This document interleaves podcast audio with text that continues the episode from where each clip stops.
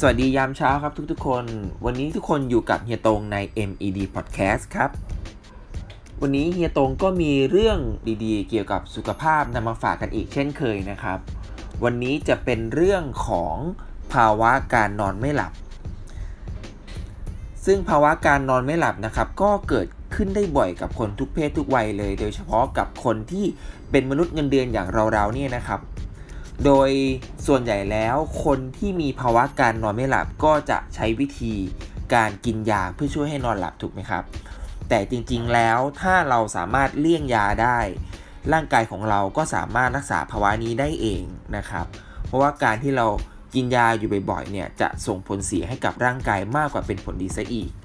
โดยที่อาการของภาวะนอนไม่หลับนะครับ จะมีอยู่ 2 ประเภทใหญ่ ๆ เลยก็คือ 1. การเริ่มนอนแล้วหลับยาก กับ 2 คือ การหลับเร็ว แต่ตื่นมาระหว่างกลางดึก 2-3 รอบต่อคืน โดยที่สาเหตุนะครับ แบ่งออกเป็น 2 ประเภทใหญ่ ๆ เลยก็คือ 1. ทางด้านกายภาพ นั่นก็คือการปวดเมื่อยตามร่างกายต่างๆ การปวดหัวไมเกรน มีอาการกรดไหลย้อนนะครับ การแสบหน้าอก หรือบางคนก็คือมีน้ำหนักตัวที่มากเกินไปทำให้เกิดการนอนกรน หรือเกิดภาวะการหยุดหายใจขณะหลับนะครับ แล้วก็ที่สำคัญเลยอีกเหตุผลหนึ่งก็คือ ภาวะฮอร์โมนในร่างกายของเราเนี่ยที่ไม่สมดุล โดยฮอร์โมนตัวนี้นะครับมีชื่อว่าเมลาโทนินฮอร์โมนตัวนี้จะมีความสำคัญอย่างไรนะครับ เดี๋ยวเฮียจะมาเล่าให้ฟังตอนท้ายนะครับ ส่วนสาเหตุที่2นะครับที่ทำให้เราเกิดภาวะนอนไม่หลับได้ก็คือ ภาวะด้านจิตใจนั่นเอง โดยเกิดจากความเครียดนะครับ วิตกกังวลภาวะซึมเศร้าต่างๆ โดยคนที่มีอาการภาวะนอนไม่หลับนะครับ ร่างกายเนี่ยจะแสดงผลให้เห็นอย่างชัดเจนเลยนะครับ เวลาเราตื่นนอนมาแล้วเนี่ยไม่สดชื่น ไม่มีสมาธิในการทำงานทำงานไม่มีประสิทธิภาพ บางคนมีอาการหงุดหงิดง่าย มีอารมณ์แปรปรวน หรือบางคน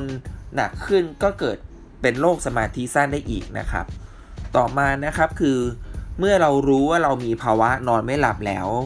เราจะมีวิธีแก้อย่างไรนะครับ อย่างที่เฮียบอกไปตอนแรกแล้วว่าเราควรหลีกเลี่ยงการใช้ยา แต่เราควรจะรักษาต้นเหตุของมัน นั่นก็คือ 1. นนะครับ เราควรจะปรับร่างกายของเราเนี่ยให้พร้อมก่อนเข้านอนอย่างน้อย 1 ชั่วโมง มันก็จะคล้ายๆกับการที่เราออกกำลังกายอะครับว่าเวลาที่เราก่อนจะออกกำลังกาย เราก็จะมีการวอร์มอัพร่างกายกันก่อนถูกไหมครับ การนอนก็เช่นเดียวกัน เราควรจะต้องเตรียมร่างกายของเราเนี่ยให้พร้อมก่อนเข้านอน เช่นนะครับ ถ้าเราอยากจะนอนตอนสี่ทุ่ม เราก็ควรเตรียมร่างกายของเรา ให้พร้อมก่อนนอนเนี่ยก็คือตั้งแต่3ามทุ่ม โดยวิธีการเตรียมก็คืองดเล่นมือถือนะครับงดเล่นคอมพิวเตอร์ หรือหลีกเลี่ยงการดูทีวีก่อนนอน ปรับแสงไฟในห้องให้ลดลง สร้างบรรยากาศในห้องนอนให้ผ่อนคลาย อาจจะเปิดเพลงเบาๆก็ได้นะครับ หรือบางคนอาจจะสวดมนต์ก่อนนอนก็ดีเหมือนกัน หรือบางคนใช้วิธีการอ่านหนังสือก็ได้นะครับ คือทำสมองของเราเนี่ยครับให้พร้อมก่อนนอนทำให้ร่างกายของเรารู้แล้วว่าเฮ้ย ตอนนี้มันใกล้เวลาที่จะนอนแล้วนะ ร่างกายก็จะหลั่งสารเมลาโทนินตัวนี้ออกมา วิธีที่ 2 นะครับ เมื่อรู้สึกว่าง่วงเราควรนอนทันที เพื่อให้ร่างกายของเราสามารถรักษาในาฬิกาชีวิตของเราให้ตรงกันได้ในทุกๆคืน เพราะว่าถ้าเราสามารถนอนได้ตรงเวลาบ่อยๆนะครับ ร่างกายก็จะสามารถจดจำเวลานอนได้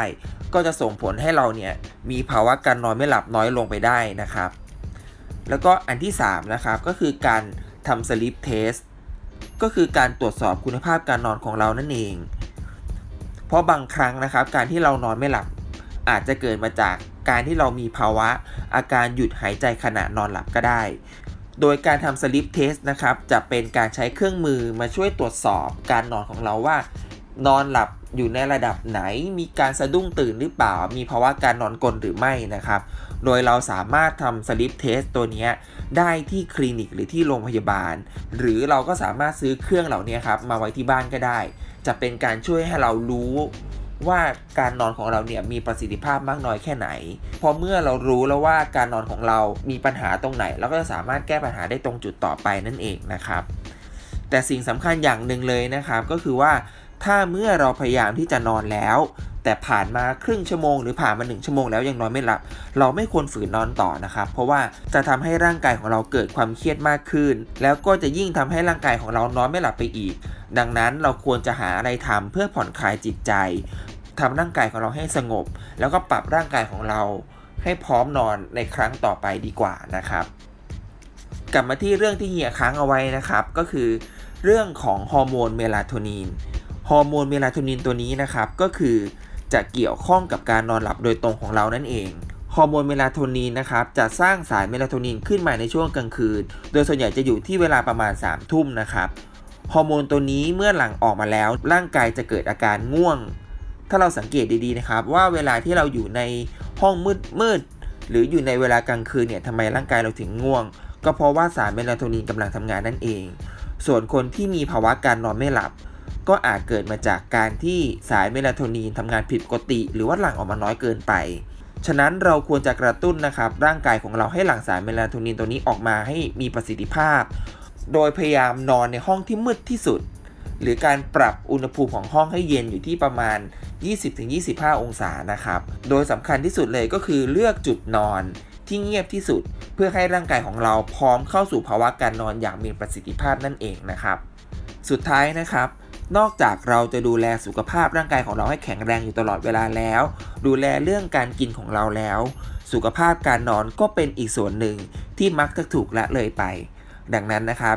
เฮียอยากจะแนะนำให้ทุกคนนะครับให้ความสำคัญกับการนอนมากขึ้น เพื่อที่ตื่นมาในตอนเช้าของวันใหม่ เราจะมีภาวะที่สดชื่น มีร่างกายที่แข็งแรง แล้วก็พร้อมเริ่มงานอย่างมีประสิทธิภาพกันนะครับ กลับมาพบกับเฮียตรงนะครับ แล้วก็เรื่องราวสุขภาพดีๆ ได้ใหม่ในครั้งหน้ากับ MED Podcast วันนี้ลาไปก่อนแล้ว สวัสดีครับ